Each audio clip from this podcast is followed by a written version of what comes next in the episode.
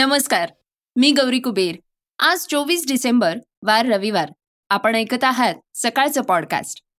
I am एफनं आपल्या वार्षिक अहवालात मोठ्या कर्जामुळे भारताला भविष्यात संकटांचा सामना करावा लागेल असा इशारा दिला होता. त्यावर भारत सरकारनं आपली भूमिका स्पष्ट केली आहे याबद्दल आपण सविस्तरपणे जाणून घेणार आहोत. उत्तराखंडच्या सिलक्यारा बोगद्यात अडकलेल्या एक्केचाळीस मजुरांना बाहेर काढण्यासाठी महत्वाची भूमिका निभावणाऱ्या रॅट होल मायनर्सनं बक्षीस स्वीकारण्यास नकार दिलाय. भारताची सिलिकॉन व्हॅली म्हणजेच बंगळूरमधल्या एका रिक्षाचालकानं ओला आणि उबरला टक्कर देण्यासाठी स्वतःचंच ॲप सुरू केलंय. त्याबद्दल सविस्तरपणे ऐकणार आहोत. तर दुसरीकडे जरांगेंच्या भेटीनंतर बच्चू कडूंनी सरकारला सूचना दिल्या आहेत सालारनं बॉक्स ऑफिस हादरवलंय. त्याबद्दल थोडक्यात ऐकणार आहोत. तर श्रोत्यांनो आजच्या चर्चेतल्या बातमीतनं ऐकणार आहोत. आझाद मैदानात वीस जानेवारीपासून करणार आमरण उपोषण असा इशारा दिलाय मनोज जरांगेंनी. चला तर मग सुरुवात करूयात आजच्या पॉडकास्टला एका महत्त्वाच्या बातमीनं.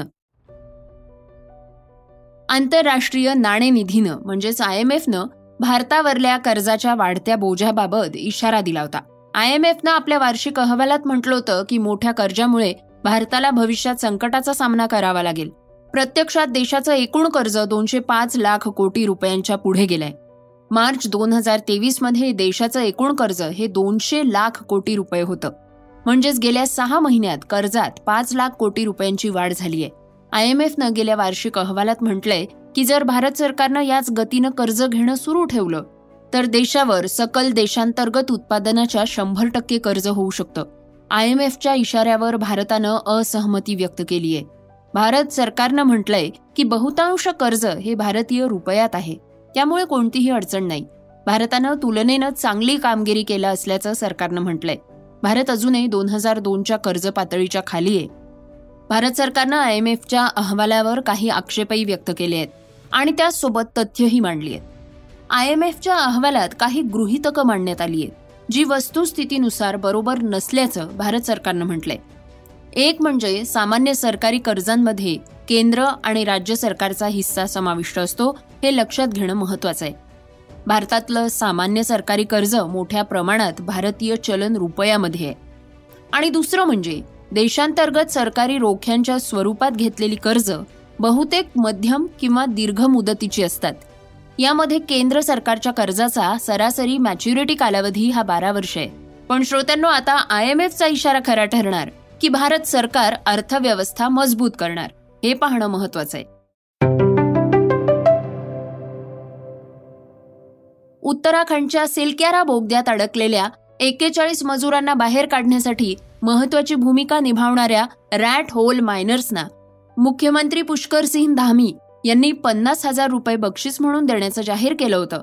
परंतु आता रॅट होल मायनर्सनं त्यांना मिळालेलं बक्षीस स्वीकारण्यास नकार दिलाय. रॅट होल मायनर्सच्या टीम प्रमुखानं म्हटलंय की सरकार देऊ करत असलेली रक्कम पुरेशी नाहीये. जेव्हा सर्व प्रयत्न करून झाले तेव्हा आम्हाला बोलवण्यात आलं. त्यावेळी आम्ही आमचा जीव धोक्यात टाकून कोणत्याही शर्तीशिवाय मॅन्युअल ड्रिगिंग केलं आणि मजुरांना बाहेर काढलं. त्यामुळे आम्ही सरकार देऊ करत असलेल्या या रकमेबाबत समाधानी नाही आहोत. रॅट होल मायनिंगमध्ये बारा लोकांची टीम होती. या सर्वांनी हे पैसे घेण्यास नकार दिलाय. जेव्हा त्यांना चेक देण्यात आला होता तेव्हाच त्यांनी याबाबत मुख्यमंत्र्यांकडे नाराजी व्यक्त केली होती.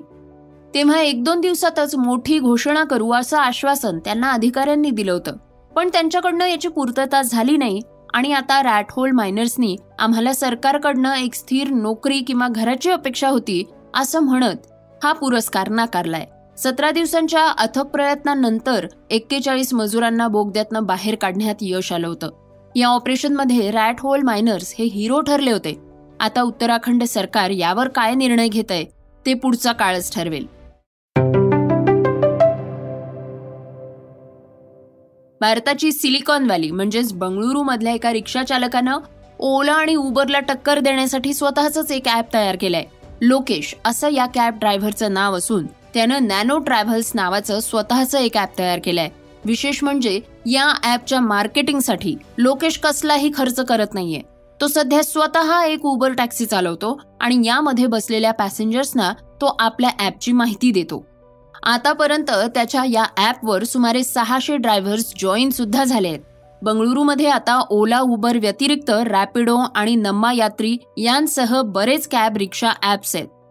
एवढी शर्यत असताना त्याचं हे यश वाखाणण्याजोगं असल्याचं म्हटलं जात आहे.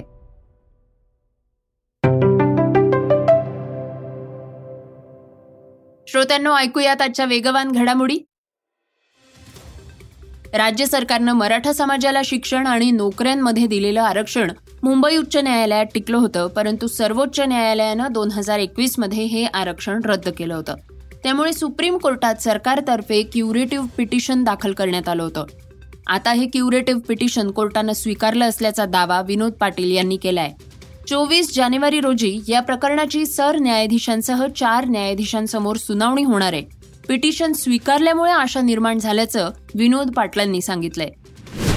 मनोज जरांगेंच्या बीडमधल्या सभेपूर्वी बच्चू कडू यांनी त्यांची भेट घेत आपली भूमिका स्पष्ट केली आहे आईच्या जात मिळण्याबद्दल माझी मान्यता नाही ते शक्यही नाही. त्यामुळे एका घरात दोन जाती होऊ शकतात.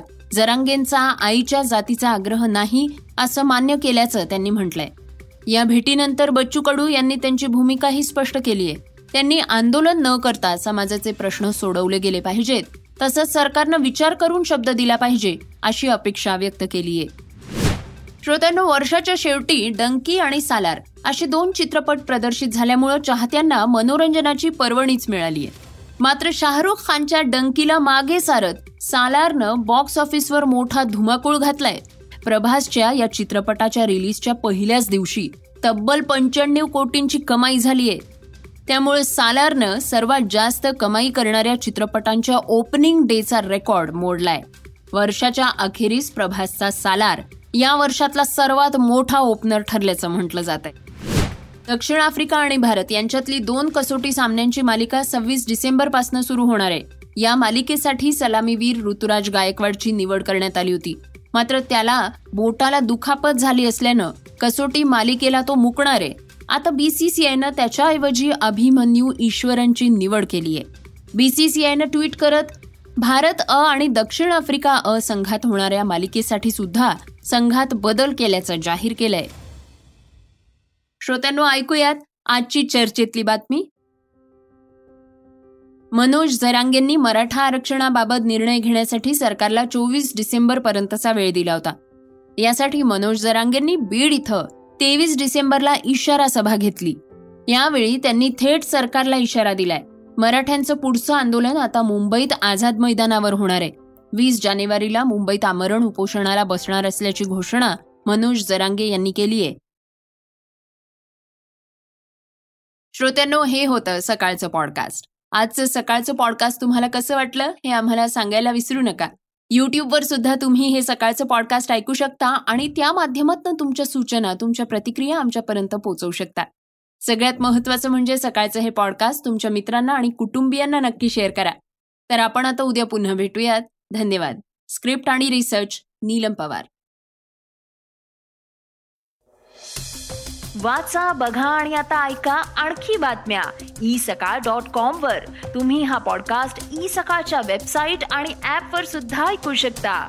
विसरू नका या पॉडकास्टला आपल्या आवडीच्या पॉडकास्ट ऍप वर सबस्क्राईब किंवा फॉलो करायला.